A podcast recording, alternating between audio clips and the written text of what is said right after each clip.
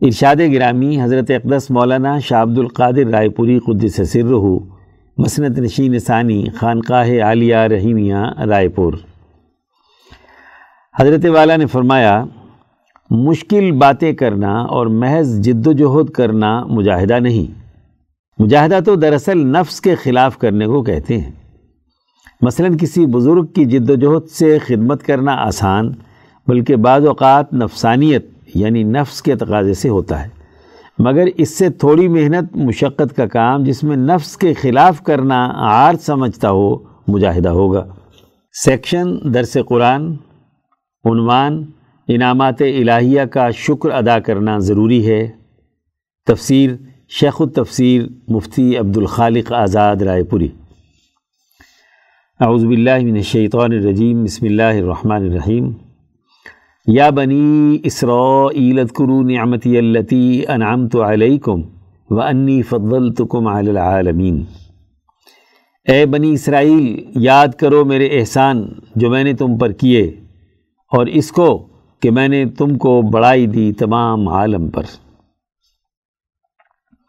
گزشتہ رکوع میں بنی اسرائیل کی اہم خرابیوں کا اجمالی تذکرہ تھا۔ اس رکوع کی اس آیت نمبر سینتالیس سے آیت ایک سو اکیس تک بنی اسرائیل کی گمراہیوں اور خرابیوں کی تفصیل بیان کی جا رہی ہے۔ پہلے ان پر ہونے والے انعامات کا مفصل تذکرہ ہے، پھر اس کے مقابلے میں ان کی طرف سے ان انعامات کی ناشکری اور کجروی کو بیان کیا گیا ہے۔ یا بنی اسرائیل اذکرو نعمتی۔ گزشتہ آیات میں صبر و استقامت اور نماز جیسی عظیم عبادت سے مدد حاصل کرنے کا حکم دیا گیا ہے۔ اس کا حصول عام طور پر بڑا مشکل ہوتا ہے۔ اس لیے کہ ہر حالت میں قلب کا جماؤ اور پوری توجہ اور دھیان کے ساتھ نماز جیسی عبادت ادا کرنا لوگوں پر بھاری لگتا ہے۔ اس لیے اس کی کمی کو دور کرنے کے لیے اس آیت میں نعمتوں پر شکر ادا کرنے کا حکم دیا جا رہا ہے۔ اس حوالے سے بنی اسرائیل کو وہ تمام نعمتیں یاد دلائی جا رہی ہیں جو اللہ تبارک و تعالی نے انہیں عطا کی تھیں۔ التی انعمت علیکم، آیت سینتالیس سے ایک سو اکیس تک۔ اللہ تبارک و تعالی نے تفصیل کے ساتھ ان انعامات اور خرابیوں کا تذکرہ کیا ہے جو بنی اسرائیل پر کی گئی اور انہوں نے وقتاً فوقتاً ان کی ناشکری کی۔ چنانچہ ان آیات میں، انعامات کے ضمن میں بنی اسرائیل کی ناشکری پر مبنی تین بڑی خرابیاں خاص طور پر بیان کی گئی ہیں۔ ایک، فرعونوں کے غلام بننے کے زمانے سے بنی اسرائیل دین حق کے خلاف بغاوت اور سرکشی کے مرض میں مبتلا رہے ہیں۔ حالانکہ حضرت موسیٰ علیہ السلام نے انہیں غلامی سے نجات اور آزادی اور حریت کی نعمت دی تھی۔ اس سے متعلق ان کے حالات و واقعات ان آیات کے شروع حصے میں بیان کیے گئے ہیں۔ دو، اس کے بعد ان آیات میں بنی اسرائیل کے ایسے حالات اور واقعات بیان کیے گئے ہیں کہ باوجود بڑی دینی اور دنیاوی ترقیات حاصل کر لینے کے، وہ سرکشی اور تکبر کے اس مرض سے شفایاب نہیں ہو سکے۔ انہوں نے ان خرابیوں سے نجات حاصل نہیں کی۔ اس سے متعلق بنی اسرائیل کے چند واقعات بیان کیے گئے ہیں۔ تین، بنی اسرائیل کی یہ خرابیاں بیان کر کے مسلمانوں پر لازمی قرار دیا جا رہا ہے کہ وہ ان کی، ان بد اخلاقیوں سے اجتناب برتیں اور ان کے ساتھ میل جول ختم کریں۔ ان سے کسی خیر اور بھلائی کی امید نہ رکھیں، اپنے کاموں میں انہیں شریک نہ بنائیں۔ یہ اس قابل نہیں ہے کہ انسانی معاشروں کے امور میں سے کسی کام میں ان کی اتباع اور پیروی کی جائے۔ اس طرح بنی اسرائیل پر معاشی حوالے سے نعمتوں کا تذکرہ اور ان کی ناشکری کے واقعات بیان کر کے یہ بات واضح کر دی گئی کہ وہ اب دنیا کی رہنمائی کے قابل نہیں رہے۔ دنیا میں انسانی سماج دو بنیادی دائروں میں ترقیات کرتا ہے۔ ایک معاشی حوالے سے انسانی احتیاجات کی تکمیل کے بہترین ترقی یافتہ نظام کا وجود پذیر ہونا، اس حوالے سے ہر طرح کی نعمتوں کا حاصل ہونا دوسرا، سیاسی حوالے سے حکومت اور اقتدار کا حاصل ہونا۔ معاشی اور سیاسی طاقت سے ہی انسانی معاشرے ترقیات کی منازل طے کرتے ہیں۔ اللہ تبارک و تعالی نے اس آیت میں ان دونوں انعامات کی طرف اشارہ کیا ہے۔ معاشی حوالے سے نعمتوں کا تذکرہ اس جملے میں کیا گیا ہے اور سیاسی حوالے سے ان کی فضیلت کا بیان آیت کے آخری حصے میں کیا گیا ہے۔ چنانچہ ارشاد ربانی ہے وہ انی فضل تو کم العالمین بنی اسرائیل کو اقوام عالم پر جاہو مرتبت اور حکومت و سیاست کے حوالے سے برتری عطا کی گئی تھی۔ عالمین سے مراد تمام امتیں اور اقوام ہیں۔ چنانچہ بنی اسرائیل کے وجود سے لے کر قرآن حکیم کے نزول تک دنیا میں ان کو فضیلت حاصل رہی۔ قومیں تبھی ترقی کرتی ہیں جب وہ اپنی سیاسی اور معاشی تاریخ محفوظ کر لیتی ہیں۔ وہ تاریخی حوالے سے انسانی معاشروں میں موجود افکار و خیالات اور سیرت و کردار کو نکھارنے کا سلیقہ اور طریقہ اپناتی ہیں۔ بنی اسرائیل دنیا میں ایک ایسی منفرد قوم رہی ہے کہ جس کی تاریخ تورات اور انجیل کے ذریعے سے محفوظ کی گئی تھی۔ انبیاء بنی اسرائیل پر نازل ہونے والی کتابوں نے ان کی تاریخ کی حفاظت کی۔ یہی وجہ ہے کہ وہ کسی زمانے میں زوال سے دوچار ہوئی تو انبیاء علیہ السلام کی تعلیمات کے زیر اثر انہوں نے دوبارہ اپنی سیاسی اور معاشی قوت پیدا کر لی اور اقوام عالم پر افضلیت حاصل کر لی۔ چنانچہ قرآن حکیم نے دوسری جگہ ارشاد فرمایا، یاد کرو اللہ کا احسان اپنے اوپر، جب پیدا کیا تم میں نبی اور کر دیا تم کو بادشاہ اور دیا تم کو جو نہیں دیا تھا کسی کو جہان میں۔ القرآن۔ بنی اسرائیل کو اس حوالے سے فضیلت حاصل ہے کہ تقریباً چار ہزار انبیاء علیہ السلام ان میں مبعوث ہوئے۔ ہر نبی نے آ کر اس قوم کی تاریخ کو دوبارہ یاد کرایا اور انہیں اللہ سے جوڑ کر دنیا میں ترقیات کا راستہ دکھایا۔ سیاسی حوالے سے ان میں بادشاہ اور حکمران پیدا کیے گئے، جنہوں نے اس قوم کی سیاسی طاقت کو چار چاند لگائے۔ الغرض تقریباً نصف پارے کے قریب ان آیات یعنی سینتالیس سے لے کر ایک سو اکیس تک میں بنی اسرائیل پر ہونے والے ہمہ جہتی انعامات اور دیگر اقوام پر فضیلت سے متعلق واقعات اور بنی اسرائیل کی طرف سے وجود میں آنے والے تکبر، غرور اور باطنی امراض بیان کر کے یہ واضح کر دیا گیا کہ اب اس دور میں وہ اس قابل نہیں رہے کہ وہ اقوام عالم کی قیادت کر سکیں اور انسانیت کی رہنمائی کے لیے کوئی مثبت کردار ادا کر سکیں۔ اس دور میں قرآن حکیم کی تعلیمات کے اساس پر ایک ایسی نئی جماعت بنانا ضروری ہے جو دین حق کو تسلیم کر کے اس کے غلبے کے لیے ہمہ جہتی کردار ادا کرے۔ سیکشن درس حدیث۔ عنوان والدین کی نافرمانی کی سزا۔ از مولانا ڈاکٹر محمد ناصر جھنگ۔ عن ابی بن مالک عن النبی صلی اللہ علیہ وسلم انه قال من ادرک والدیہ او احدهما ثم دخل النار من بعد ذلك فابعده اللہ واستحقه. حضرت عبی بن مالک سے مروی ہے کہ نبی صلی اللہ علیہ وسلم نے فرمایا کہ جس نے اپنے والدین یا کسی ایک کو ان میں سے اپنی زندگی میں پایا، اس کے باوجود وہ جہنم میں جا پڑے، تو اللہ تعالیٰ نے اسے اپنی رحمت سے بہت دور کر دیا۔ مسند احمد، حدیث نمبر اٹھارہ ہزار نو سو اٹھائیس۔ مندرجہ بالا حدیث میں نبی اکرم صلی اللہ علیہ وسلم نے جہنم سے نجات اور رحمت خداوندی کے حصول کا ایک اہم ترین ذریعہ ماں باپ کی خدمت بیان فرما رہے ہیں۔ اس خدمت کے ذریعے سے انسان اللہ تعالیٰ کی خوشنودی اور رضا حاصل کرتا ہے۔ مومن کو والدین کا احترام کرنے اور ان کے حقوق ادا کرنے کا پابند بنایا گیا ہے۔ ان کو اگر کسی جسمانی خدمت اور سہارے کی ضرورت ہے تو وہ بروکار لائے، مالی ضرورت کا لحاظ رکھے۔ ہر وہ کام کرے جو ان کی راحت، سکون، خوشی اور آسانی کا باعث بنے۔ دنیا میں اللہ تعالیٰ کی ذات کے بعد انسان پر سب سے زیادہ احسان ماں باپ کا ہوتا ہے۔ ماں باپ کی خدمت کا حکم دینے کی ایک حکمت یہ ہے کہ انسان کی عادت احسان مندی کی بنے۔ اگر کوئی شخص اپنے اولین محسنین کا خیال نہیں رکھتا تو یہ اس بات کی علامت ہے کہ اس شخص کے اخلاق بہت برے ہیں۔ جب وہ اپنے محسنین کا بدلہ چکانا بھی نہیں جانتا تو اس سے کسی اور کے لیے قربانی دینے اور اظہار کرنے کی توقع کیسے کی جا سکتی ہے؟ گویا ماں باپ کی خدمت اور ان کے احترام سے روگردانی کرنے والا اپنے عمل سے اپنی اخلاقی بگاڑ کی نشاندہی خود کر رہا ہوتا ہے، جبکہ ماں باپ کا اپنی اولاد کے ساتھ معاملہ تا دم زیست رحم والا ہوتا ہے۔ اس لیے والدین سے بد اخلاقی کا مرتکب کسی رحم کا مستحق نہیں ہوتا۔ ایسے شخص کے بارے میں رسول اللہ صلی اللہ علیہ وسلم نے فرمایا کہ روز قیامت اللہ تعالیٰ اس کی طرف رحمت کی نظر سے نہیں دیکھیں گے، مسند احمد اور نسائی۔ اس حدیث سے یہ سبق ملتا ہے کہ دین اسلام انسانی رشتوں اور اپنے محسنین کا احترام سکھاتا ہے۔ اس سے یہ بات بھی واضح ہوتی ہے کہ انسان کی تربیت اور عمدہ اخلاق کی پرورش کی بنیادیں گھر کے ماحول سے پیدا ہوتی ہیں۔ اسی سے دنیا و آخرت کی بھلائیوں کے راستے کھلتے ہیں۔ جو اپنے گھر، قریبی رشتہ داروں اور محسنین کا خیال رکھنے والا ہو، ایسے آدمی سے دیگر اچھے اور اعلیٰ اخلاق کی توقع بھی کی جا سکتی ہے۔ اسی بنا پہ قرآن حکیم اور احادیث نبویہ میں زویل قربہ یعنی رشتہ داروں کے حقوق کا خیال رکھنے کا حکم دیا گیا ہے۔ اس سے انسان کے عمدہ اخلاق کو پروان چڑھنے کا موقع ملتا ہے۔ عصر حاضر میں اس مضمون کی مثال یہ ہے کہ مغربی یورپ نے خاندانی نظام کو ختم کیا تو اس سے انسانی مزاجوں میں صفاقیت اور اخلاقی گراوٹ نے جنم لیا۔ سیکشن صحابہ کا ایمان افروز کردار۔ عنوان حضرت حباب بن منظر خزرجی انصاری رضی اللہ عنہ۔ تحریر مولانا قاضی محمد یوسف حسن عبدال حضرت حباب بن منظر خزرجی انصاری رضی اللہ عنہ حضور اکرم صلی اللہ علیہ وسلم کے مدینہ ہجرت کرنے سے قبل ہی حلقہ بگوش اسلام ہو گئے تھے۔ آپ نے تمام غزوات اور مارکوں میں رسول اللہ صلی اللہ علیہ وسلم کے ساتھ شرکت کی۔ جنگ بدر میں قبیلہ خزرج کا علم آپ کے ہاتھ میں تھا۔ رسول اللہ صلی اللہ علیہ وسلم جب بدر کے مقام پر اترے تو حضرت حباب نے عرض کیا، اے اللہ کے رسول، کیا یہ حکم الہی ہے یا آپ کی ذاتی رائے ہے؟ تو آپ صلی اللہ علیہ وسلم نے فرمایا کہ ذاتی رائے ہے۔ تو حضرت حباب نے عرض کیا کہ یہ جگہ درست نہیں ہے۔ ہمیں پانی کے پاس اترنا چاہیے اور تمام کنوؤں پر قبضہ کر کے ایک حوض بنا لینا چاہیے تاکہ ہمارے لشکر میں پانی کی قلت نہ ہو اور دشمن تنگی سے پریشان ہو جائے۔ حضور صلی اللہ علیہ وسلم نے فرمایا، حباب سے ہی کہتے ہیں۔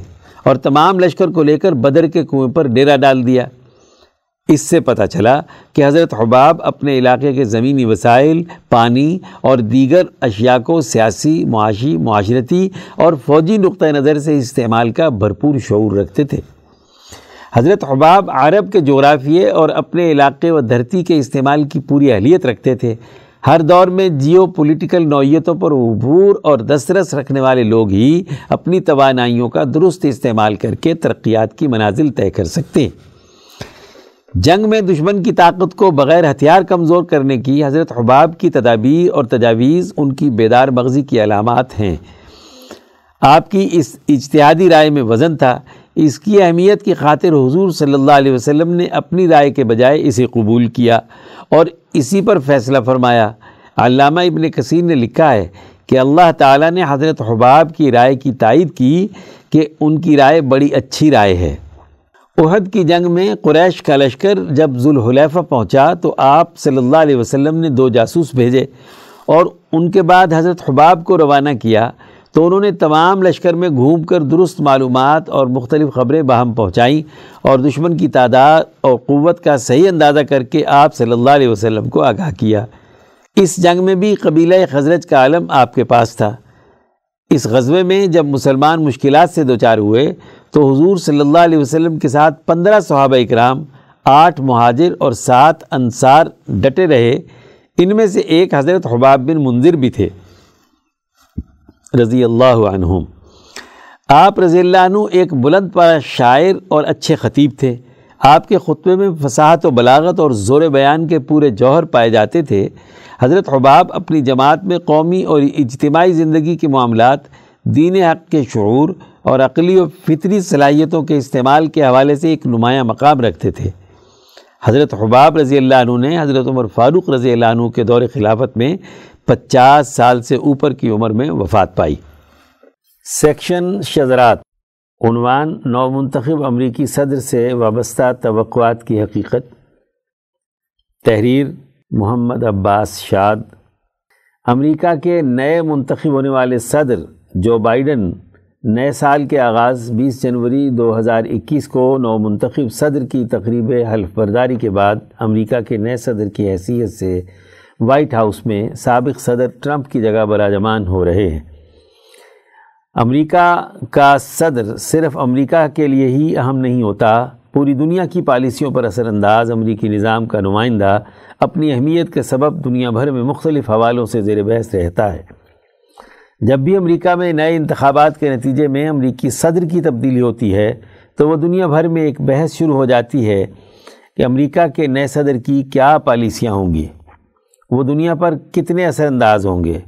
خصوصاً تیسری دنیا کے ممالک اپنے اپنے ملکوں اور خطوں کے حوالے سے اس کا جائزہ لینا شروع کر دیتے ہیں کہ نئے امریکی صدر کے آنے سے ان کے خطے اور ملک میں کون کون سی نئی تبدیلیاں رونما ہو سکتی ہیں۔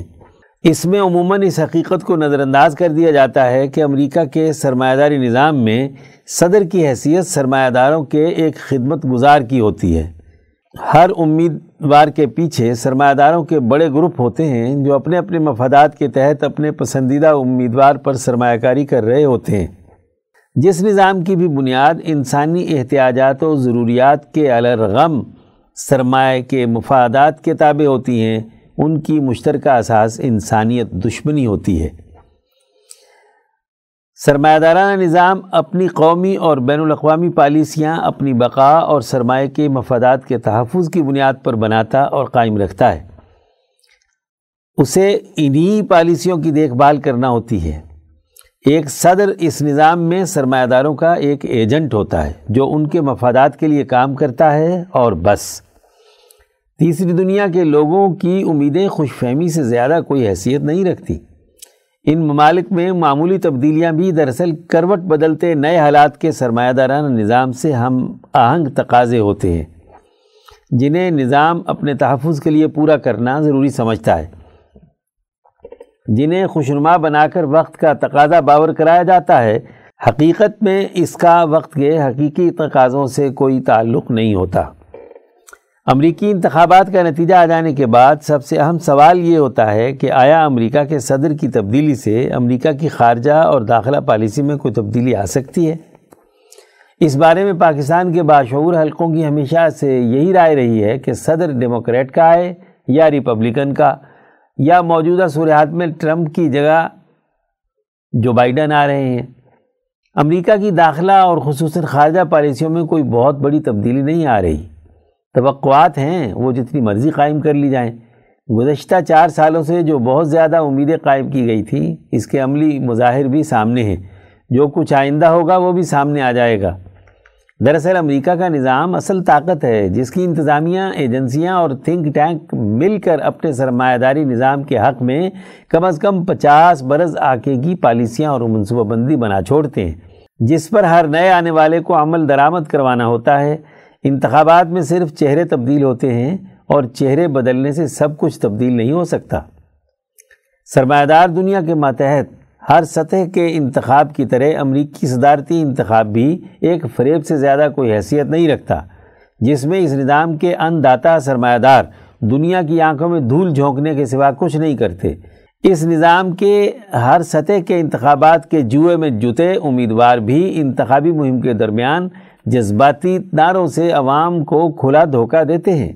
جیسا کہ ہم اپنے ہاں امیدواروں کے پوسٹروں پر نصر من اللہ و فتح قریب، عرش والے میری توقیر سلامت رکھنا، فرش والے سارے خداؤں سے الجھ بیٹھا ہوں، جیسے نعروں سے ان کے خون کو گرمانے کا سامان کیا جاتا ہے۔ حالانکہ اس سارے کھیل سے انہی سرمایہ کے خداؤں کی چاکری کا بندوبست کیا جا رہا ہوتا ہے۔ دنیا پر برطانوی امپیریلزم کی گرفت ڈھیلی پڑنے کے بعد جب سے امریکی استعماری نظام نے اس کی جگہ سنبھالی ہے، تاریخ کی گواہ ہے۔ اس امریکی امپیریلزم نے دنیا کو تضادات، جنگوں اور بھوک کے سوا کچھ نہیں دیا۔ اس کے بعد بھی اس کے کامیاب امیدواروں سے دودھ اور شہد کی نہریں چلانے کے وعدوں پر امیدیں باندھنا اپنے آپ کو دھوکہ دینے سوا کچھ نہیں۔ امریکہ میں موجودہ تبدیلی سے وابستہ پاکستانی توقعات کے حوالے سے اصل اور تلخ حقیقت یہ ہے کہ ہمارے ملک کی اسٹیبلشمنٹ ہمیشہ امریکہ کے نظام کی ترجیحات کے تابع رہی ہے، جس پر ہمارے ملک کا ماضی گواہ ہے۔ جب انہیں سوویت یونین کے خلاف ہمارے کردار کی ضرورت تھی، تو مذہب کے نام پر ہم سے جہاد کروایا گیا۔ اور جب ضرورت ختم ہو گئی، تو امن کے نام پر ساری بسات لپیٹ دی گئی۔ اسی جہاد کو دہشت گردی قرار دے دیا گیا۔ دنیا میں رونما ہونے والی تبدیلیوں سے وہی قومیں فائدہ اٹھا سکتی ہیں جو اپنے نظام میں خود مختار ہوتی ہیں۔ تابع محض قوموں کو تو کسی نہ کسی سے نتھی رہنا پڑتا ہے۔ اب پاکستان میں ضرورت اس عمر پر سوچنے کی ہے کہ ہم کس طرح اپنا خود مختار قومی نظام قائم کر سکتے ہیں تاکہ ہم دنیا میں آزاد قوموں کے شانہ بشانہ کھڑے ہو کر آزادانہ قومی فیصلے کر سکیں اور بین الاقوامی حوالے سے کردار ادا کر سکیں۔ سیکشن افکار شاہ ولی اللہ۔ عنوان اخلاق اربا کے حصول کا عملی طریقہ کار، حصہ دوم۔ مترجم مفتی عبد الخالق آزاد رائے پوری۔ امام شاہ ولی اللہ دہلوی حجت اللہ البالغہ میں فرماتے ہیں کہ جہاں تک اخلاق اربا کے حصول کی عملی تدبیر کا تعلق ہے، تو اس بارے میں عمدہ ترین بات یہ ہے کہ انسان ایسے افعال، اعمال اور چیزیں اختیار کرے کہ جن سے انسانی نفس میں مطلوبہ خلق پیدا ہو جائے۔ جو اس خلق پر متنبع کریں، اس پر برنگیختہ کریں اور ابھاریں۔ وہ ایسے اعمال و افعال اور اشیاء ہوں کہ اس خلق اور ان کے درمیان عادتاً لازم و ملزوم کا تعلق ہو، یا یہ کہ جبلی مناسبت کے طور پر ایسے اعمال و افعال کرنے سے اس خلق کو حاصل کرنے کا غالب گمان ہو۔ اس کی چند مثالیں درج ذیل ہیں۔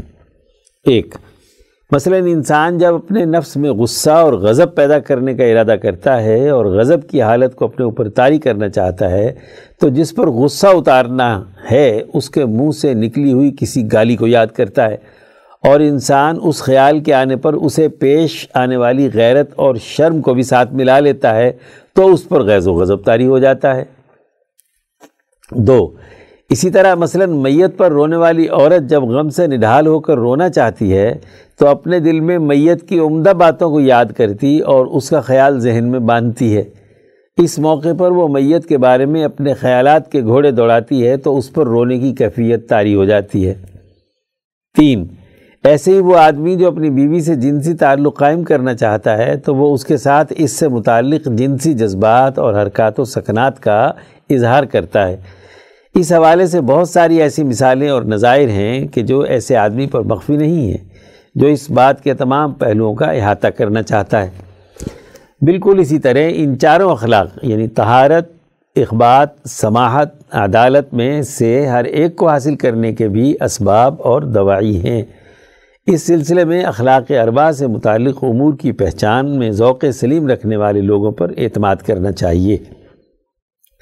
حدث یعنی عدم طہارت کے اسباب۔ حدث کے اسباب یہ ہیں، دل کا پست خیالات اور سفلی حالت سے بھرا ہوا ہونا۔ مثلا، ایک، شہوت پورا کرنے کے لیے عورتوں سے جماع اور مباشرت کی حالت یاد رکھنا۔ دو، خفیہ طور پر دل میں حق تبارک و تعالی اور دین حق کی مخالفت کا موجود ہونا۔ تین اس طرح ملائے اعلیٰ کی لانت کا اس انسان کا احاطہ کیے رکھنا۔ چار، میدے میں تینوں فضلات، پیشاب، پخانہ اور ریح وغیرہ کے تقاضے کا ہونا۔ پانچ، بدن پر میل کچیل، بغلوں کی بدبو، ناک میں فضلات کا جمع ہونا۔ چھ، بغلوں اور زیر ناف کے بالوں کا بڑھا ہوا ہونا۔ سات، کپڑوں اور بدن کا نجاستوں سے لتھڑا ہوا ہونا۔ آٹھ انسانی حواس یعنی آنکھ، کان وغیرہ کا سفلی حالات سے بھرا ہوا ہونا، جیسا کہ گندی چیزوں کو دیکھنا، شرمگاہ کی طرف نظر کرنا، جانوروں کے جنسی ملاپ کو دیکھنا، مرد اور عورت کے جنسی تعلق پر گہری نظر رکھنا۔ نو، فرشتوں اور نیک لوگوں پر لان تان کرنا۔ دس، لوگوں کو ایزا اور تکلیف پہنچانے کے لیے ہمیشہ سرگرم عمل رہنا۔ ایک تہارت کے اسباب۔ ایک حدث کے اسباب کی تمام بری باتوں کو ختم کرنا اور ان کا ازالہ کرنا۔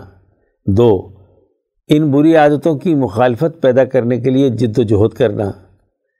تین، اچھی عادات میں ایسی پختگی کو استعمال میں لانا کہ جس سے انتہائی درجے کی صفائی ستھرائی حاصل ہو۔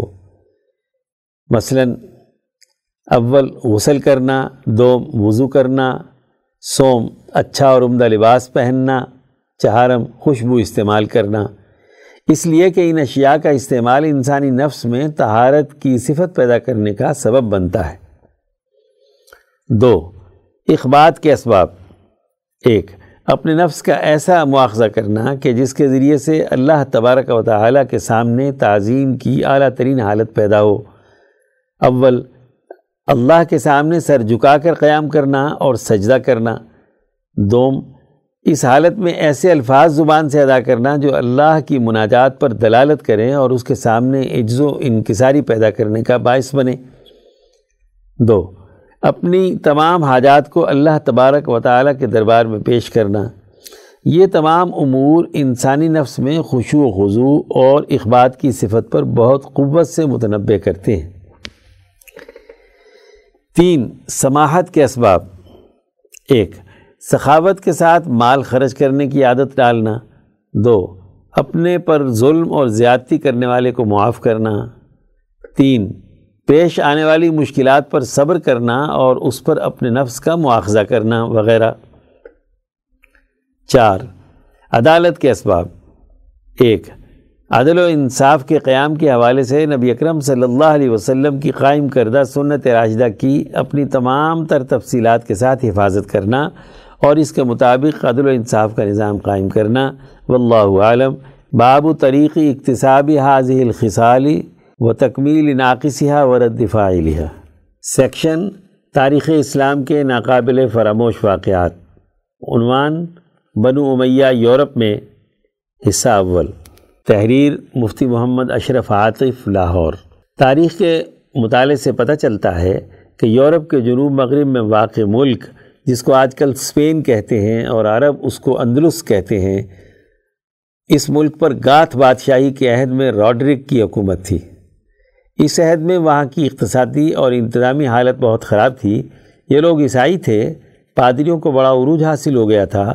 ان کے پاس بڑی بڑی جاگیریں تھیں۔ وہ عیش و عشرت کی زندگی بسر کرتے تھے، جبکہ عام لوگ بہت خستہ حال اور بنیادی ضروریات سے بھی محروب تھے۔ ادھر بنو ویا کے ولید بن عبد الملک کے عہد حکومت میں موسیٰ بن نصیر کو افریقہ کا گورنر بنا دیا گیا، جس میں ترابلس تیونس، مراکش اور الجزائر کے علاقے آتے تھے۔ قیروان اس کا مرکز تھا۔ موسیٰ بن نصیر کے پاس آئے دن التجائیں آئیں کہ اندلس کے باشندوں کو گاتھ بادشاہوں کے ظلم سے نجات دلاؤ۔ ان درخواستوں کے پیچھے شمالی افریقہ کے ایک علاقے کا عیسائی گورنر پیش پیش تھا۔ کہتے ہیں کہ اسے راڈرک سے سخت دشمنی تھی، اس لیے کہ راڈنک نے اس کی بیٹی کی عزت و آبرو پر حملہ کیا تھا۔ چنانچہ ان کی درخواست پر بن نصیر نے پہلے اپنے ایک بہادر جرنیل طریف کو ایک فوجی دستے کے ساتھ اندلس بھیجا۔ اس نے کامیاب کارروائی کی۔ اندلس کے جنوب مشرق کی طرف ایک مقام ہے جس کا نام طریفہ ہے۔ یہ اسی جرنیل کے نام سے منصوب مقام ہے۔ جو اس کی سرگرمیوں کا زندہ گواہ ہے۔ اس کارروائی کے بعد اندلس کے عمومی حالات کا اندازہ ہوا تو موسیٰ بن نصیر نے تقریباً پانچ ہزار فوجیوں پر مشتمل ایک دستہ طارق ابن زیاد کی سپا سلاری میں اندلس بھیجا۔ سات سو گیارہ عیسوی کا واقعہ ہے کہ طارق نے جس جگہ سے سمندر پار کیا، وہاں سے سمندر کا پارٹ کم تھا۔ اس جگہ کو آج بھی جبل الطارق یا جبرالٹر کہتے ہیں۔ اس نے دوسرے کنارے پر پہنچتے ہی کشتیاں جلا دی۔ یہ اس لیے کیا تاکہ مجاہدین پر واضح ہو جائے کہ اندلس کو فتح کیے بغیر واپس جانا ناممکن ہے۔ مزید دو ہزار کی کمک پہنچ گئی۔ انیس جولائی سات سو گیارہ کو دریائے بربات کے کنارے راڈری کی فوج سے مقابلہ ہوا۔ طارق بن زیاد نے اس موقع پر اپنی فوج سے خطاب کیا اور اس کا حوصلہ بڑھایا۔ اس سے پتہ چلتا ہے کہ عربوں کے مقابلے میں راڈرک کی فوج بہت زیادہ تھی۔ اس جنگ میں راڈرک کو شکست ہوئی اور مسلمانوں کو اللہ نے فتح یاب کیا۔ اس جنگ نے یورپ بالخصوص اندلس کی فتح کا دروازہ کھول دیا۔ اس جنگ کے بعد طارق بن زیاد نے تیطلہ کا رخ کیا، جو اندلس کا دارالحکومت تھا۔ وہاں کے مقامی لوگوں نے مسلمان سپا سلار اور اس کے سپاہیوں کو خوش آمدید کہا، اسلامی فوج کا خیر مقدم کیا۔ جو گات بادشاہوں کے ظلم و ستم سے تنگ آئے ہوئے تھے۔ طارق بن زیاد کی فتوحات جاری تھی کہ موسیٰ بن نصیر بھی دس ہزار غازیوں کے ساتھ سات سو بارہ عیسوی میں اندلس پہنچ گیا۔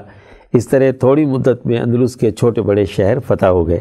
سیکشن ملکی معیشت، عنوان غذائی پیداوار اور منصوبہ بندی۔ تحریر محمد کاشف شریف راول پنڈی کہا جاتا ہے پاکستان ایک زرعی ملک ہے۔ اور اس کی آبادی کا ایک بڑا حصہ اس شعبے سے وابستہ ہے۔ اس کے علاوہ یہ کہ گزشتہ ادوار میں صوبہ پنجاب سے پورے بر صغیر کی غذائی ضروریات پوری کی جاتی تھیں اور پاکستان کا نہری نظام دنیا کا سب سے بڑا آبپاشی کا نظام ہے، وغیرہ وغیرہ۔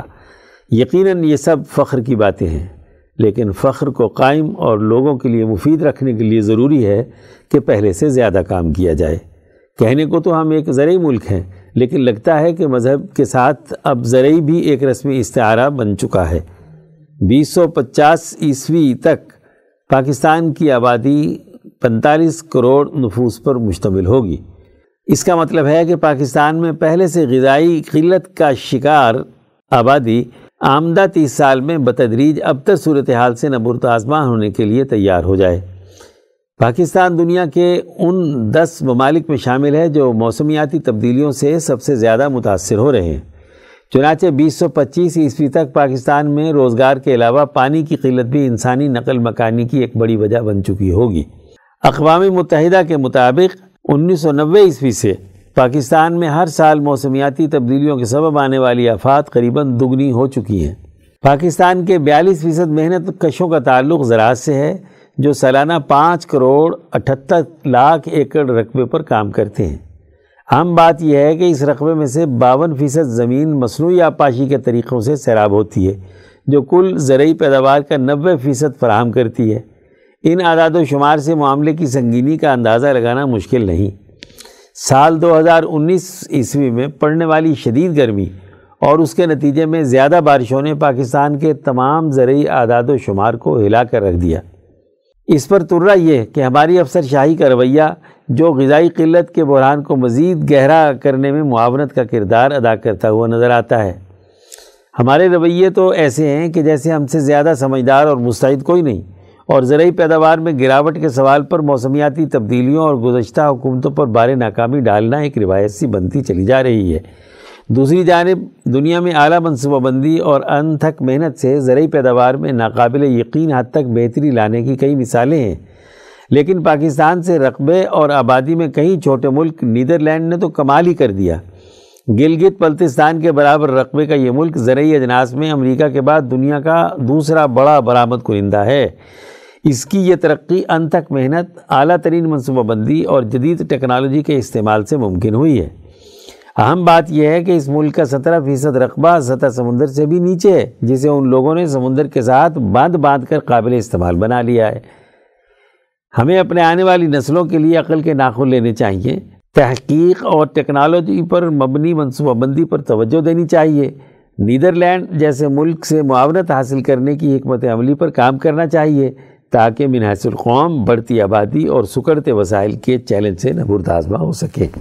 سیکشن عالمی منظرنامہ، عنوان جامع علاقائی معاشی شراکت داری ریجنل کمپریہنسو اکنامک پارٹنرشپ۔ تحریر مرزا محمد رمضان راول پنڈی فرانس کی عالمی news agency A F P کی پندرہ نومبر دو ہزار بیس کی رپورٹ کے مطابق ویتنام کے دارالحکومت ہنوئی میں جنوب مشرقی ایشیائی ممالک کی تنظیم آسیان کے ایک ورچوئل اجلاس کے بعد بحر الکاہل کے پندرہ ایشیائی ممالک نے دنیا کے سب سے بڑے آزادانہ تجارتی معاہدے پر دستخط کر دیے۔ علاقائی تجارت کے فروغ کے لیے یہ معاہدہ طے پانے میں آٹھ سال لگے ہیں۔ چین کی قیادت میں اس معاہدے سے دنیا کا سب سے بڑا تجارتی بلاک قائم ہو گیا۔ دنیا کی دو ارب بیس کروڑ کی آبادی اس معاہدے سے فائدہ اٹھائے گی۔ جامع علاقائی معاشی شراکت داری یعنی ریجنل کمپریہنسو اکنامک پارٹنرشپ نامی معاہدے سے رکن ملکوں کی یہ مابین درآمدات اور برآمدات پر عائد ٹیکسوں میں کمی لائی جائے گی۔ تجارتی ضوابط نرم کیے جائیں گے۔ کورونا کی وبا سے متاثرہ سپلائی چین یعنی رسد کی ترسیل میں بہتری پیدا ہوگی۔ چین کی قیادت میں قائم ہونے والے اس تجارتی بلاک میں چین کے ساتھ ایشیا پیسیفک آسیان کے دس ممالک کے علاوہ جاپان، جنوبی کوریا، آسٹریلیا اور نیوزی لینڈ بھی شامل ہیں۔ چین کی حریف دنیا کی دو معیشتیں، امریکہ اور بھارت آزاد تجارت کے اس معاہدے کا حصہ نہیں ہیں۔ بھارت میں مقامی انڈسٹری کو اس آزاد تجارتی بلاک کا حصہ بننے پر سخت تحفظات رہے ہیں، جس کے باعث حکومت نے خود کو اس معاہدے سے الگ کر لیا تھا۔ بھارت کی زرعی لابی دودھ اور گاڑیاں بنانے والی کمپنیوں کو خدشہ ہے کہ اگر بھارتی منڈی کو ایشیا پیسیفک ممالک کے لیے کھول دیا گیا تو نیوزی لینڈ، آسٹریلیا اور چین جیسے ممالک کی سستی اور بہتر مصنوعات سے ان کے کاروبار ٹھپ ہو جائیں گے۔ تجزیہ نگاروں کے مطابق ایک ایسے وقت میں جب امریکہ عالمی تعاون کے بجائے یک طرفہ فیصلوں کو ترجیح دے رہا ہے، ایشیا میں تجارتی تعاون کے معاہدے فروغ پا رہے ہیں۔ یہ چین کے لیے بہت بڑی کامیابی ہے، کیونکہ امریکہ کے برعکس اب بیجنگ عالمی سطح پر آزادانہ تجارت اور باہمی تعاون کی مثال بن کر ابھر رہا ہے۔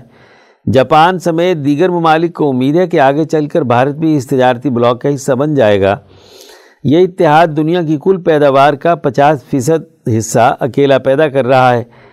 دو ہزار بارہ عیسوی میں بھی یہ منصوبہ پیش کیا گیا تھا، لیکن اس وقت اسے پذیرائی نہ حاصل ہو سکی۔ لیکن چینی قیادت مصمم ارادے کے ساتھ مسلسل آٹھ سال تک اس معاہدے کو عملی شکل دینے کے لیے جد وجہد کرتی رہی۔ ویتنام کو اشتراکیت کا نظریہ اختیار کرنے کی سزا دینے کے لیے امریکہ نے انیس سو انسٹھ میں اس پر جنگ مسلط کر دی۔ امریکہ اور اس کے اتحادی تیس اپریل انیس سو پچہتر عیسوی تک ویتنام کے خلاف جنگ کرتے رہے۔ اشتراکی حلقے اسے امریکہ کے خلاف جنگ مزاحمت بھی کہتے ہیں۔ اس جنگ میں شمالی ویتنام کے اتحادی سوویت اتحاد اور عوامی جمہوریہ چین تھے، جبکہ اشتراکیت کے مخالف اتحادی جنوبی ویتنام کے ساتھ ریاستہ متحدہ امریکہ، آسٹریلیا تھائی لینڈ اور نیوزی لینڈ تھے۔ پندرہ سالہ طویل اور تھکا دینے والی جنگ میں ذلت آمیز شکست کے بعد امریکہ کو خطے سے بے دخل ہونا پڑا۔ ویتنام کے خلاف جنگ میں ناکامی کا سامنا کرتے ہوئے امریکہ نے ساتھ ہی سیاسی محاذ پر کام کرنا شروع کر دیا۔ چنانچہ آٹھ اگست انیس سو سڑسٹھ کو آشیان نامی تنظیم تنظیم برائے جنوب مشرقی ایشیائی اقوام۔ The association for south east Asian nations کھڑی کر دی۔ اس کا مقصد ویتنام کے گرد سیاسی دائرہ تنگ کرنا تھا تاکہ اشتراکی نظریات کو خطے میں پھیلنے سے روکا جا سکے۔ ابتدائی طور پر اس تنظیم میں پانچ ممالک شامل تھے انڈونیشیا، ملائیشیا، فلپائن، سنگاپور اور تھائی لینڈ۔ اس کے بعد مختلف اوقات میں برونائی، کمبوڈیا، جنوبی ویتنام، لاؤس اور میانمار بھی اس تنظیم کا حصہ بنتے گئے۔ مشرقی تیمور نے آزاد ہوتے ہی شمولیت کی درخواست دائر کر دی۔ پیپوا نیوگنی بطور مبصر شریک ہوتا رہا۔ شیطان اپنی شیطنت سے باز نہیں آتا۔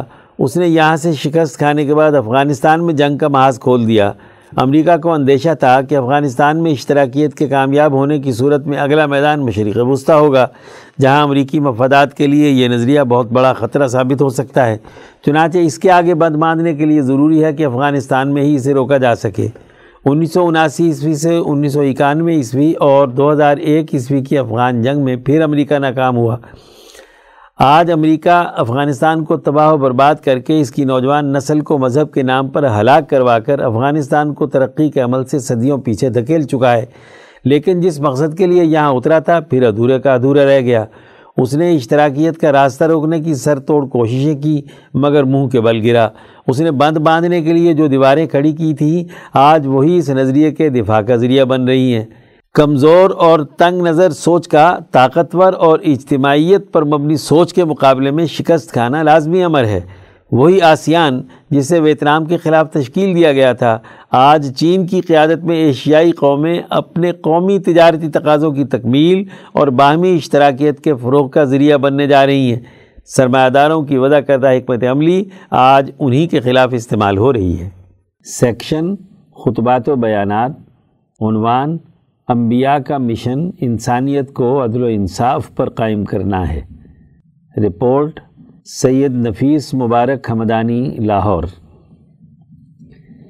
چھ نومبر دو ہزار بیس عیسوی کو حضرت اقدس مفتی عبد الخالق آزاد رائے پوری مدضلہ نے ادارہ رحیمیہ لاہور میں جمعۃ المبارک کے اجتماع سے خطاب کرتے ہوئے فرمایا۔ معزز دوستو اللہ تبارک و تعالی نے انسانیت کی کامیابی کے لیے انبیاء علیہ السلام کی دنیا میں بیست کا سلسلہ شروع کیا ہے اور انسانی ہدایت کے لیے ان پر کتابیں نازل کی ہیں۔ اس کا بنیادی مقصد اور ہدف یہ قرار دیا کہ کل انسانیت کو عدل و انصاف پر قائم کیا جائے۔ انسانیت دنیا اور آخرت کی کامیابی حاصل کر لے۔ ظلم، ناانصافی، غرور، تکبر اور انسان دشمنی کے رویوں سے انسانیت آزادی حاصل کر لے۔ آج ہم مسلمانوں کے سامنے انبیاء علیہ السلام کی بیست کے مقاصد دھندلا گئے ہیں۔ اس حوالے سے ہم بہت ہی غفلت کا شکار ہیں۔ اعمال کی کثرت پر تو زور ہے اور اعمال بھی ہم عام طور پر اپنی خواہشات کے مطابق کرتے ہیں۔ لیکن جو ٹوٹے پھوٹے اعمال کرتے بھی ہیں یعنی نماز جیسا عمل ہم عام طور پر کرتے ہیں، روزے رکھتے ہیں، حج کرتے ہیں، زکوٰۃ ادا کرتے ہیں یا دیگر اسلامی رسومات و معاملات طے کرتے ہیں اور ان کی اہمیت کو اپنے سامنے رکھتے ہیں، لیکن ان تمام اعمال و افعال کے پیچھے جو مرکزی اور محوری، بنیادی فکر اور نظریہ، مقصد اور ہدف ہے، وہ ہماری نظروں سے عام طور پر اوجھل رہتا ہے۔ یہی وجہ ہے کہ بہت سے اعمال کثرت سے کرنے کے باوجود ہم ان مقاصد اور اہداف کے حصول میں ناکام ہیں، جو انبیاء علیہ السلام کی بیست کے لیے متعین کیے گئے ہیں۔ ایسے میں ضروری ہے کہ انبیاء علیہ السلام کی بیست کا مقصد بھی سامنے ہو اور خاص طور پر امام الانبیاء حضرت محمد مصطفیٰ صلی اللہ علیہ وسلم کی دنیا میں آمد اور آپ کی بیست کے مقاصد اور اہداف بھی واضح ہوں۔ آج جدید سائنٹیفک دور میں مختلف علوم کے حوالے سے انسانی زندگی میں کیے جانے والے اعمال، ان کے ذہنوں میں پنکنے والے افکار، ان کے جسموں سے صادر ہونے والے افعال کا جب ہم علمی طور پر مطالعہ کرتے ہیں تو ہر علم اور اس سے متعلق اعمال و افکار اور افعال و کردار کے پیچھے بنیادی نظریے اور ہدف کو تلاش کرتے ہیں۔ ہر فکر و عمل کے پیچھے کوئی نہ کوئی مصلحت، کوئی نہ کوئی فلسفہ، کوئی نہ کوئی ہدف اور مقصد زندگی ہوتا ہے۔ میڈیکل سائنسز ہوں، انجینئرنگ ہو، فزکس اور کیمسٹری ہو، حتیٰ کہ تاریخ بھی جو ماضی میں گزر چکی ہے۔ اس کو بھی ہم فلسفے کے تناظر میں جاننے کی کوشش کرتے ہیں کہ فلاں نے فلاں عمل کیا تو اس کے پیچھے کیا فلسفہ کار فرما تھا۔ فلاں نے فلاں افعال اور افکار پیش کیے تو ان افکار کا بنیادی متمع نظر کیا ہے۔ لیکن جب دین اسلام کی بات آتی ہے تو وہاں ہمارے بڑے بڑے مفکرین فلاسفرز دانشور وائزین مقررین لیکچررز کی زبانیں کیوں گنگ ہو جاتی ہیں؟ کہ وہ دین کے مقصد زندگی کو سمجھنے کے لیے تیار نہیں۔ وہاں ہم کہتے ہیں، بس فلاں عمل کیے جاؤ۔ کسی پر کسی ایک عمل کا غلبہ ہو جائے تو اس کے مطابق وہ عمل سر انجام دیتا رہے، لیکن مقاصد و اہداف کے حصول پر توجہ نہیں۔ جامع دینی نظریہ اور وحدت فکر کی اہمیت۔ حضرت آزاد رائے پوری مدضلہ نے مزید فرمایا خلفۂ راشدین کے زمانے سے لے کر مسلمانوں کے غلبے کے زمانے تک بڑے بڑے محققین، علماء ربانیین، محدثین، مفسرین، فقہا مورخین سیاستدان اور دین کے جتنے بھی اہل علم رہے ہیں، ان کی پوری گفتگو مربوط ہوتی تھی۔ وہ ایک فکر اور فلسفے کے تحت اور گرد گھومتی تھی۔ آج غلامی کے اس زمانے میں ایسا کیا ہو گیا کہ دین علم پڑھنے والوں کی گفتگو میں انتشار ہے۔ ان کے افکار بکھرے ہوئے ہیں۔ سب سے زیادہ انتشار دین کے نام پر اپنا تعارف کرانے والے علماء اور مفکرین میں ہے۔ اگر سیاست کے حوالے سے سوال کیا جائے کہ دین اسلام کا سیاسی نظام کیا ہے، تو جتنے منہ اتنی باتیں۔ کہیں کہا جاتا ہے کہ آمریت ہے، کہیں کہا جاتا ہے کہ ڈکٹیٹرشپ اور ون مین شو ہے، اور کہیں کہا جاتا ہے کہ خلافت کا مطلب ایک فرد کی حکمرانی ہے۔ کہیں کہا جاتا ہے کہ نہیں جی جمہوریت ہے، پھر جمہوریت بھی مخصوص طبقے کی ہے۔ معیشت کے میدان میں آئیں تو جتنے علماء اور جتنے فقہ سے مناسبت رکھنے والے ہیں، ہر ایک کا اپنا معاشی نظام ہے۔ اسی تناظر میں معاشیات پر ان کی گفتگو ہوتی ہے۔ یہ تو دو بڑے اہم شعبے وہ ہیں جن کے بغیر کوئی انسانی سماج تشکیل پذیر نہیں ہوتا۔ اور اگر افکار کی بات کی جائے تو فلسفہ بھی ہر کسی کا اپنا ہے۔ فلسفہ نماز بھی ہر عالم یا ہر فرقے کا الگ فلسفہ روزہ بھی الگ، فلسفہ حج بھی الگ، فلسفہ دین بھی الگ۔ یہ انتشار کیوں ہے؟ اس کی بڑی وجہ یہ ہے کہ ہم نے انبیاء علیہ السلام اور بالخصوص امام الانبیاء حضرت محمد مصطفیٰ صلی اللہ علیہ وسلم کی بیست کے جو بنیادی مقاصد اور اہداف ہیں، اور اس کا بنیادی نقطہ ہے، اس کو نہ سمجھنے کی کوشش کی ہے اور نہ سمجھائے نہ اس کو سامنے رکھ کر اپنے اعمال و افکار اور خیالات کا جائزہ لیا ہے۔ جبکہ حضرت آدم علیہ السلام سے لے کر حضرت محمد مصطفیٰ صلی اللہ علیہ وسلم تک تمام انبیاء علیہ السلام کی تمام مذہبی تعلیمات کا ایک بنیادی فلسفہ اور فکر ہے، ایک بنیادی نظریہ زندگی ہے۔ اسے واضح کرتے ہوئے قرآن حکیم میں اللہ پاک کا ارشاد ہے کہ ہم نے اپنے انبیاء اور رسول بھیجے ہیں اور ان پر ہم نے کتابیں نازل کی ہیں۔ حق و باطل میں فرق اور تمیز کے لیے ہم نے میزان اور ترازو بھی اتاری ہے۔ اس کائنات کا ایک توازن بھی قائم کیا ہے، جس کے نتیجے میں عدل قائم ہونا ہے۔ یہ چیزیں ہم نے متعین طور پر نازل کی ہیں، انبیاء مبعوث کیے ہیں۔ ان تمام کا ایک بنیادی ہدف اور مقصد خود اللہ نے واضح کر دیا کہ تمام انسانیت عدل اور انصاف پر قائم ہو جائے۔ عدل بنیادی ہدف ہے۔ اس عدل کا اظہار خالق و مخلوق کے رشتے میں بھی ہو اور انسانوں کے درمیان وقوع پذیر ہونے والے تمام معاملات معاہدات، لین دین، سیاسی تعلقات، معاشی اقدامات، فکری خیالات میں بھی عدل و توازن کا بنیادی ہدف پیش نظر رہے۔ اس سے انحراف نہ ہو، تمام انبیاء علیہ السلام نے اسی عدل کو قائم کرنے کے لیے کردار ادا کیا۔ رسول اللہ صلی اللہ علیہ وسلم کی اتھارٹی کا انکار بغاوت ہے۔ حضرت آزاد رائے پوری مدضلہ نے مزید فرمایا۔ انبیاء کی اتھارٹی انسانوں پر ایسی حکمرانی ہے کہ جن کی حکومت کی خلاف ورزی نہیں کی جا سکتی۔ رسالت کا بنیادی ہدف حکومت قائم کرنا اور سسٹم بنانا ہے۔ ایسی اتھارٹی کے طور پہ کام کرنا ہے کہ جس کی خلاف ورزی قابل گرفت اور سزا کی مستوجب ہو۔ دنیا کا دستور ہے کہ دنیا میں جتنی بھی حکومتیں ہوتی ہیں، ان کی اتھارٹی کو، ریاستی رٹ کو چیلنج کیا جائے تو ریاست ایسے باغیوں کے خلاف اقدامات کا حق رکھتی ہے۔ اپنے زمانے کا ہر رسول اپنے دور کے انسانوں پر اتھارٹی اور حکومت رکھتا ہے۔ اس لیے اس کی خلاف ورزی دنیا میں سزا کی مستوجب ہے۔ باقی انبیاء علیہ السلام کے بارے میں تو حضور صلی اللہ علیہ وسلم نے فرمایا کہ ان کی رسالت اور اتھارٹی ایک قوم کی طرف تھی، جس قوم میں وہ آئے۔ اپنی اپنی قوموں کی طرف مبوس کیے گئے، لہٰذا اپنی اپنی قوموں کی مخالفت کے نتیجے میں صرف انہی قوموں کو سزا دی گئی۔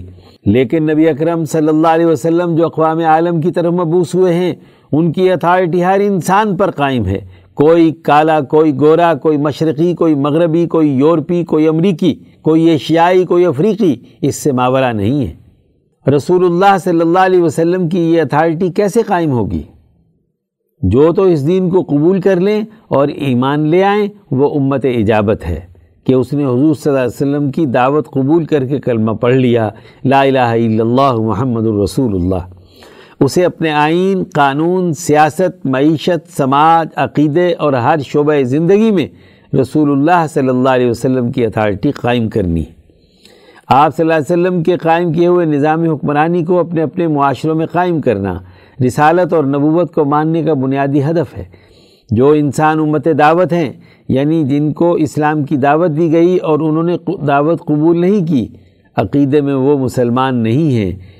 تو ان کے لیے حضور کی اتھارٹی یہ ہے کہ وہ اپنے داخلی نظام میں عدل و انصاف کا نظام برقرار رکھیں۔ اپنے عقیدے پر رہتے ہوئے بھی ان کو یہ اجازت نہیں ہے کہ وہ ظلم، ناانصافی بدیانتی بد اخلاقی انسانیت دشمنی کا نظام برقرار رکھیں۔ ہاں اگر وہ عدل قائم نہیں کرتے تو ایسے ظالموں کے خلاف سچی جماعت کو اقدامات کرنے ہیں۔ انسانی حقوق کی اساس پر انسانیت کے لیے عدل۔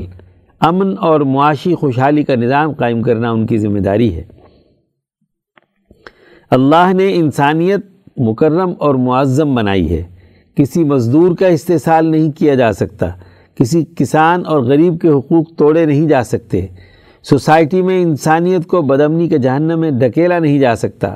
تشدد اور قتل و غارت گری مسلط نہیں کی جا سکتی۔ انسانی حقوق پورا کرنا ان غیر مسلموں پر بھی لازمی ہے۔ اگر وہ یہ حقوق پورے نہیں کرتے تو پھر ان سے قتال ہے، جہاد ہے، لڑائی ہے، مقابلہ ہے، مزاحمت ہے۔ رسول اللہ صلی اللہ علیہ وسلم کی اتھارٹی کم از کم اس دائرے کے اندر تو ضروری ہے کہ اپنے ہی عقیدے کے مطابق، اپنے ہی نظریے کے مطابق انسانی حقوق کو پورا کرو۔ اسی کو قرآن نے کہا ہے، لیقوم الناس بالقسط، تاکہ لوگ انصاف پر قائم ہو جائیں۔ قرآن کا نظریہ عادل اور انبیاء علیہ السلام کی سیرت مبارکہ۔ حضرت آزاد رائے پوری مدضلع نے مزید فرمایا، بلا تفریق رنگ، نسل، مذہب، تمام انسانوں کے لیے عدل قائم کرنے کے ہدف کو پورا کرنے کے لیے رسول اللہ صلی اللہ علیہ وسلم دنیا میں تشریف لائے۔ اور آپ صلی اللہ علیہ وسلم کے تمام خلفاء نے اس نظریے کو سامنے رکھ کر اپنی زندگی کے تمام اعمال کیے۔ نماز پڑھی، پڑھائی، تو اس ہدف کو سامنے رکھ کر، روزہ رکھا تو عدل کے نظریے پر کیا آج نماز کے نتیجے میں ہمارے اندر وہ خلق اور عادت پیدا ہوئی جس سے انسانی معاشرے میں عدل قائم کیا جا سکے؟ کیا ہمارے روزہ رکھنے کے نتیجے میں عدل کا مقصد حاصل ہوتا ہے؟ ہم نے حج کا اتنا بڑا اجتماع کیا کیا اس اجتماع سے انسانیت میں عدل قائم کرنے میں کوئی مدد ملی؟ جمعہ کا بڑا اجتماع قائم کیا تو کیا اس اجتماع سے عدل قائم کرنے میں کوئی مدد ملی؟ کوئی نظریہ عدل سامنے آیا؟ پانچ وقت ہم نے مسجد میں جماعت قائم کی تو اس جماعت کا نتیجہ عدل کی صورت میں کوئی ظاہر ہوا؟ جبکہ صحابہ اکرام رضوان اللہ علیہ مجمعین نے رسول اللہ صلی اللہ علیہ وسلم کی اس رسالت کے مقصد کو سمجھا اور صدق دل کے ساتھ اس پر عمل کیا۔ عدل و انصاف کے نظریے سے تمام اجتماعی اعمال دین نے متعین کیے ہیں۔ آج یہ عدل کا نظریہ زندگی نہیں ہے تو نہ محلے کی مسجد کی جماعت میں وہ رونق ہے اور نہ شہر کی جامع مسجد میں جمعہ کی رونق ہے۔ نماز با جماعت کی ادائیگی رسم بن گئی۔ سیرت نبی اکرم صلی اللہ علیہ وسلم کے حوالے سے سیمینار منعقد کیے۔ جلسے جلوس نکالے۔ اس میں مقصد زندگی جو قرآن بیان کر رہا ہے اس پر گفتگو نہیں کی۔ تو ہدف کیسے حاصل ہوگا؟ آج بڑی ضرورت ہے کہ انبیاء علیہ السلام کی سیرت کی جو قرار واقعی حیثیت ہے اسے سمجھا جائے اور اس کے اساس پر وہ نظریہ عدل جو قرآن حکیم بیان کر رہا ہے، اس کے مطابق کردار ادا کیا جائے۔ قرآن حکیم کی سینکڑوں آیات میں اللہ تبارک و تعالیٰ نے عدل کے جس نظریے، مقصد زندگی اور جس ہدف کو بیان کیا ہے، آج مجموعی طور پر ہم اس سے منحرف ہیں۔ اس پر بات چیت نہیں، گفتگو نہیں، اپنے اعمال کا جائزہ نہیں۔ یہی وہ سب سے بڑی غفلت ہے کہ کثرت اعمال کے باوجود نتیجہ ظاہر نہیں ہو رہا اور اس نتیجے کے حصول کے لیے اجتماعیت قائم کرنا، نظم و ضبط قائم کرنا، تنظیم بنانا، سیاسی شعور پیدا کرنا، معاشی اقدامات کرنا، افکار و خیالات کو منظم کرنا، دین کے فہم و تفہیم اس نقطۂ نظر سے کرنا ہماری سوسائٹی سے نکل گیا ہے۔ اس غفلت کے ماحول کا نتیجہ ہے کہ ہم ذلت اور رسوائی میں ہیں، دوسروں کے تابع ہیں، سیاسی اور معاشی حوالے سے دریوزہ گری کرتے ہیں۔ کوئی اجتماعی طاقت نہیں بناتے کہ رسول اللہ صلی اللہ علیہ وسلم کی اتھارٹی قائم کر کے خود بھی چین اور امن سے رہیں اور انسانیت کے لیے بھی چین اور امن کا راستہ متعین کریں اللہ تعالی ہمیں رسالت اور نبوت کا صحیح مقصد سمجھنے اور اس کے مطابق کردار ادا کرنے کی توفیق عطا فرمائے۔ آمین۔ سیکشن عظمت کے مینار۔ عنوان غازی القزات مولانا عبد الرزاق خان افغانی، تحریر وسیم اعجاز کراچی۔ حضرت مولانا رشید احمد گنگوہی رحمۃ اللہ علیہ کے نامور شاگرد اور تحریک ریشمی رومال کے سلسلے میں ایک اور نمایاں نام قاضی القزات مولانا عبد الرزاق خان کا بھی ہے۔ انہوں نے ابتدائی تعلیم اپنے آبائی علاقے غزنی، افغانستان میں حاصل کرنے کے بعد مزید تعلیم حاصل کرنے کی غرض سے جامعہ مظاہر العلوم سہارنپور میں داخلہ لیا۔ ان کے اساتذہ میں مولانا احمد حسن، مولانا محمد مظہر اور مولانا احمد علی محدث سہارنپوری شامل ہیں۔ جامعہ مظاہر العلوم سے تحصیل علم کے بعد اپنے ہم سبق مولانا احمد الدین چکوالی کے ہمراہ گنگو تشریف لے گئے، جہاں دونوں حضرات نے مل کر امام ربانی حضرت مولانا رشید احمد گنگوہی سے احادیث کی کتب دوبارہ پڑھی مولانا افغانی، مولانا احمد الدین چکوالی کے ہم سبق ہونے کی وجہ سے تحریک ریشمی رومال میں شامل ہوئے اور حضرت شیخ الند کے ساتھ محبت اور عقیدت کا تعلق پیدا ہو گیا تھا۔ مولانا احمد الدین کی مسجد، صوفی مسجد، کشمیری بازار لاہور میں قیام پذیر حریت پسندوں کو کابل بھیجنے کے لیے مولانا مصوف سے ہی تعاون لیا جاتا تھا۔ اس کے علاوہ مالی معاونات اور افرادی قوت کی فراہمی میں دونوں حریت پسندوں کا باہمی تعلق تحریک کے لیے بہت مؤثر ثابت ہو رہا تھا۔ ٹیم ورک کی صورت میں کام کرنے کے اسلوب کو اختیار کیا گیا تاکہ منظم انداز میں تحریک ریشمی رومال کی معاونت کو جاری رکھا جائے۔ مولانا ممدوح کابل میں بیٹھ کر ساری سرگرمیوں میں برابر کے شریک رہے۔ کابل تشریف لے جانے کے بعد مولانا موصوف کابل یونیورسٹی سے منسلک ہو گئے۔ ریاضی حیت اور حدیث کے علاوہ انہیں اسلامی تاریخ اور جغرافیہ میں بھی کمال حاصل تھا۔ کابل یونیورسٹی میں فلکیات کے موضوع پر لیکچر دیا کرتے تھے۔ افغانستان میں ان دنوں شرعی فیصلوں کے لیے ایک محکمہ میزان التحقیقات شرعیہ قائم تھا۔ مولانا موصوف کو ان کی قائدانہ صلاحیت اور علمی قابلیت کی بنیاد پر اس محکمے کا رئیس یعنی چیف جسٹس مقرر کیا گیا تھا۔ اعلیٰ حضرت امیر حبیب اللہ خان نے اپنے بیٹے سردار عنایت اللہ کی تعلیم و تربیت کے لیے ان کا انتخاب کیا۔ اس کے ساتھ ساتھ امیر حبیب اللہ خان کے بھائی سردار نصر اللہ خان کے ساتھ بھی مولانا کا اعتماد کا تعلق تھا۔ قاضی عبدالرزاق خان کا شمار افغانستان کی انقلابی پارٹی کے سرکردہ رہنماؤں میں کیا جا سکتا ہے۔ اکابری نے تحریک شیخ الند کے موصوف پر اعتماد کا اندازہ اس بات سے لگایا جا سکتا ہے کہ جب امام انقلاب مولانا عبید اللہ سندھی حضرت شیخ الہند کے حکم سے کابل تشریف لے گئے، تو اس وقت حضرت زندگی کی اولین کوشش یہی تھی کہ کسی مؤثر طریقے سے امیر افغانستان کے دربار میں رسائی حاصل کر کے تحریک شیخ الہند کا تعارف ان کے سامنے پیش کیا جائے۔ اسی دوران حضرت سندھی کی ملاقات قاضی عبدالرزاق خان سے ہوئی۔ حضرت سندھی فرماتے ہیں کہ قاضی عبدالرزاق سے ملاقات کے دوران پرانے علمی دوستوں کی یاد تازہ ہوتی رہی۔ ہمارے اس سفر سے متعلق ان کے پاس اطلاعات پہلے سے موجود تھیں۔ انہیں جب اچھی طرح اطمینان ہو گیا کہ میرا نام ہی عبید اللہ ہے تو بہت مسرور ہوئے۔ ذاتی ڈائری۔ افغانستان کے نائب السلطنت سردار عنایت اللہ خان سے حضرت سندھی کی پہلی ملاقات کا اہتمام مولانا قاضی عبدالرزاق کے ذریعے سے ہی ممکن ہو سکا تھا۔ دو گھنٹے کی اس خصوصی ملاقات میں ان تین افراد کے علاوہ کوئی شریک نہ تھا۔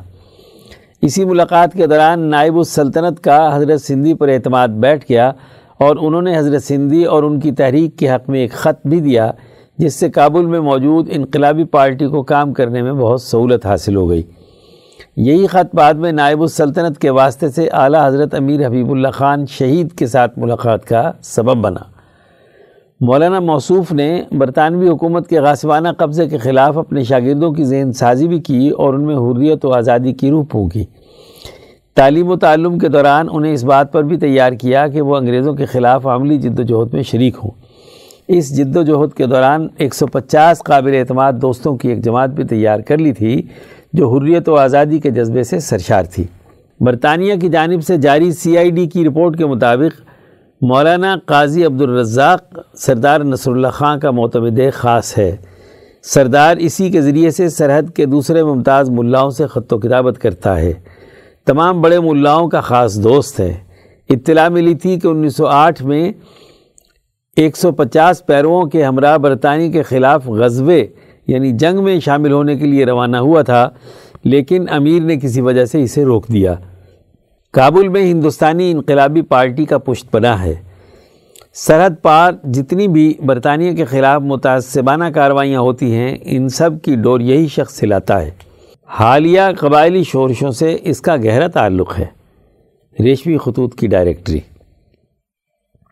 مولانا قاضی عبدالرزاق کابل میں تقریباً چالیس سال تک درس و تدریس کے شعبے سے وابستہ رہے۔ افغانستان میں تمام علماء ان کے براہ راست یا بالواسطہ شاگرد تھے۔ علمی اور حکومتی طبقہ انہیں بڑی قدر کی نگاہ سے دیکھتا تھا۔ افغانستان میں جدید دور کی تعلیم کو عام کرنے کے حق میں پیش پیش رہے۔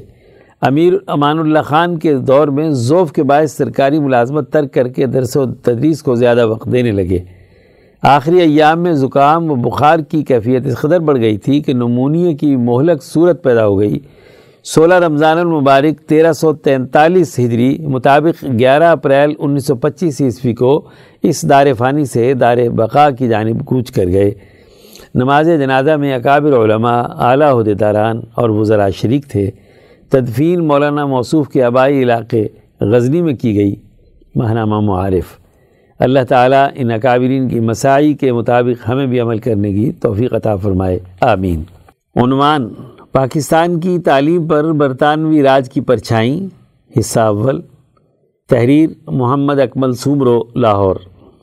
نو آبادیاتی یعنی کلونیل عہد میں حکمران تاریخ اور زمان سے غافل نہیں ہوتے۔ معاشی و ثقافتی ایجنڈا تاریخ پر دسترت حاصل کرنے اور اس کی تشکیل نو کرنے سے پورا ہوتا ہے۔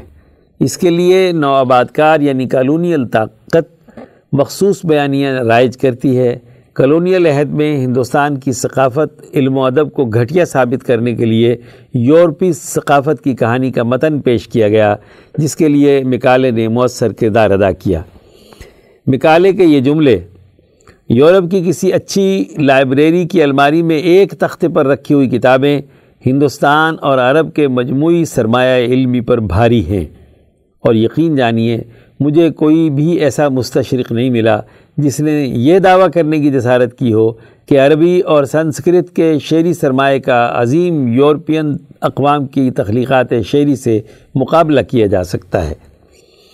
برطانوی انگریزی ادب تاریخ و ثقافت کو بطور کبیری بیانیہ یہاں رائج کیا گیا، کیونکہ برطانوی انگریزی ادب کے اس قصیدے کے بغیر یورپی ثقافتی بیانیہ کا پلاٹ بالکل ادھورا تھا۔ اس لیے انگریزی زبان کو بذریعہ نصاب رائج کیا گیا، جس کے اثرات کی ایک طویل داستان ہے۔ اس تاریخ کو ریاستی سطح پر کریدنے سے کیسے بچایا جائے؟ برطانیہ نے اس کے لیے ٹھوس اور پائیدار حکمت عملی بنا کر پاکستان میں نافذ کر رکھی ہے۔ اسی پالیسی کو پاولو فریرے کے بینکنگ ایجوکیشن سسٹم کے فلسفے کے تناظر میں سمجھا جا سکتا ہے۔ یعنی علم کو بطور کموڈیٹی شاگردوں کے ذہنوں میں انڈیلا جاتا ہے۔ جن کے پاس پہلے سے علم موجود نہیں ہوتا۔ یہ کام وہ اساتذہ کرتے ہیں جن کے پاس مخصوص علم ہوتا ہے۔ اساتذہ اس علم کو طلبہ میں یوں منتقل کرتے ہیں کہ ان میں سوچنے، سمجھنے کی صلاحیت پیدا نہ ہو۔ پاکستان تقسیم ہند کے نتیجے میں وجود پذیر ہوا ہے۔ یہ تقسیم خود دوسری عالمی جنگ کی شکست خوردہ برطانیہ نے کی۔ پاکستان کے قیام کے دیگر محرکات میں کیا کیا تھا؟ یہ بحث ہمارے موضوع سے خارج ہے۔ لیکن پاکستان پر برطانوی استعمار نے اپنا کنٹرول رکھنے کے لیے طویل المدت منصوبہ بندی کی۔ میں اپنے کالم میں اس پورے دور کا احاطہ کروں گا، لیکن ذرا یاد دہانی کے لیے چند سال پہلے کی تعلیمی مہم پر نظر دوڑاتے ہیں، جو پاکستان کے مخصوص میڈیا گروپ پر چلائی گئی۔ ٹرانسفارمنگ ایجوکیشن ان پاکستان کے عنوان کے تحت برطانیہ ڈیفٹ یعنی ڈپارٹمنٹ فار انٹرنیشنل ڈیولپمنٹ کے ذریعے سے پاکستان کے تعلیمی شعبے میں فنڈنگ برطانیہ کی تصویراتی یعنی سٹریٹیجک سرمایہ کاری ہے۔ اب یہ تعلیم میں تصویراتی سرمایہ کاری کیا ہے؟ تصویراتی سرمایہ کاری میں مخفی مقاصد کیا ہوتے ہیں؟ اس پر ذی شعور پاکستانی کو ضرور سوچنا چاہیے۔ یہ transforming education in Pakistan project پچیس اگست دو ہزار گیارہ سے شروع ہوا۔ جس پر برطانیہ نے پچیس کروڑ انتالیس لاکھ نو ہزار نو سو پچاسی پاؤنڈز خرچ کیے۔ یہ فنڈز برطانیہ نے اپنے ذیلی اداروں کے ذریعے سے پاکستان میں خرچ کیے، جس میں Oxford policy management, development alternatives incorporated crown agents limited Ernst and Young Pakistan, Mir Khalil ur-Rahman foundation اور ادارہ تعلیم و آگہی شامل ہے۔ برطانیہ نے پنجاب اور پختونخوا میں اس فنڈ کا انتالیس فیصد ایجوکیشن پالیسی کو کنٹرول کرنے کے لیے خرچ کیا ہے۔ ایجوکیشن پالیسی کو برطانوی مفادات کے تابع کرنے کے لیے سب سے پہلے یہ بیانیہ پیش کیا گیا کہ اس خطے کے حکمران عیاشیاں کر رہے تھے، تب برطانیہ میں آکسفورڈ کی بنیاد رکھی گئی۔ اس خطے کا ادب، ثقافت سب پسماندہ اور گھٹیا ہے۔ ہمیں برطانوی استعمار نے مہذب بنایا، وغیرہ وغیرہ۔